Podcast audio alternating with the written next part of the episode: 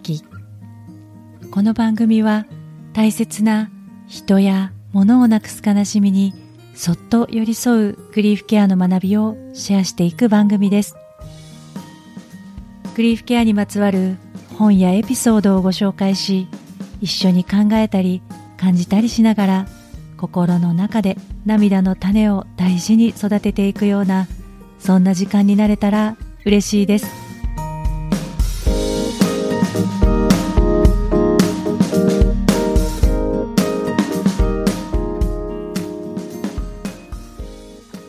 こんにちは今尾玲子です。前回のエピソードでは心を少し開いて自分の弱さを見せられた時誰かとのつながりや何か自分を支えてくれるものを見つけられるんだというお話をさせていただきました。でも実はその弱さを開くのに勇気が必要でなかなか難しいのが現実だったりもします。臨床心理士の東畑海人さんの著書「聞く技術聞いてもらう技術」にも結局誰が苦しいとかどういうことが起きたかとかって言葉にするのが難しいんですよ。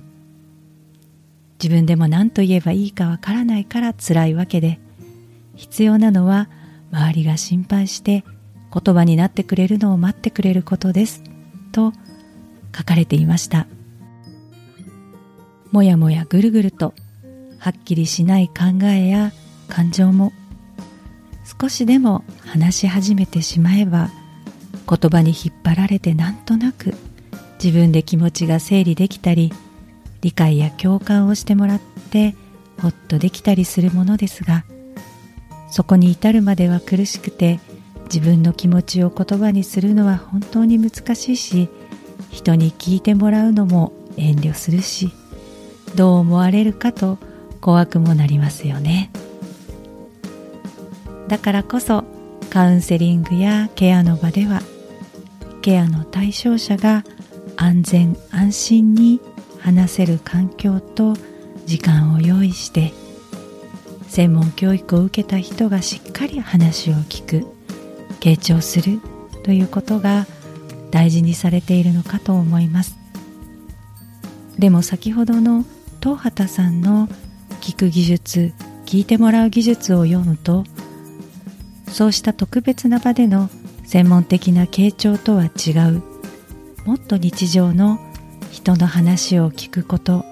そして自分の話を聞いてもらうことがどれほど大切で私たちの心や人間関係を支えてくれているかに気づかされます。あなたが話を聞けないのはあなたの話を聞いてもらっていないからです。心が追い詰められ脅かされている時には僕らは人の話を聞けません。ですから話を聞いてもらう必要がある。話を聞けなくなっているのには事情があること。耳を塞ぎたくなるだけの様々な経緯があったことあなたにはあなたのストーリーがあったことそういうことを聞いてもらえた時にのみ、僕らの心に他者のストーリーを置いておくためのスペースが生まれます。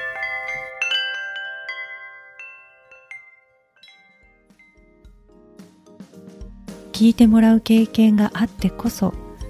相手の話を聞くことができる。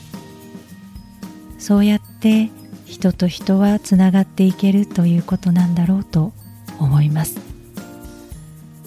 それならば私たちは誰かに話を聞いてもらうということにもう少し気軽になって甘えてみてもいいのかもしれません。そして誰かに話を聞いてもらったらそのオープンな心のままで私から他の誰かに最近どうなんて声をかけてみたいなって思います。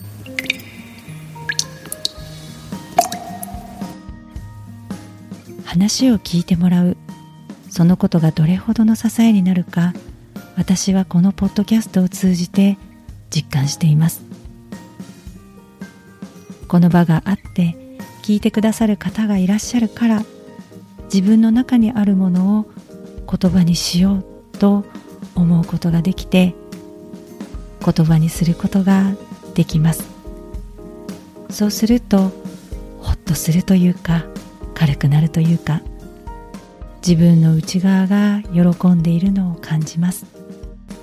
いつも私は聞いていただくばっかりなので私も皆さんの言葉を聞かせていただきたいなと思っています。今回のテーマにちなんで一つ質問をさせてください。今誰かに聞いてもらいたいことはありますか？今日から1週間感想をお寄せいただくフォームに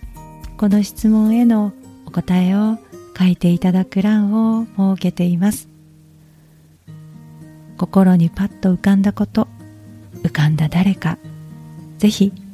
お聞かせください。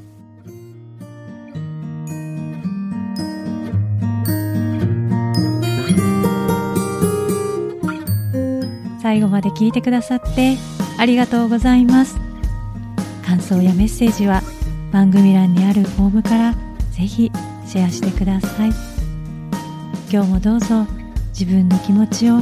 大切にお過ごしくださいそれではまた。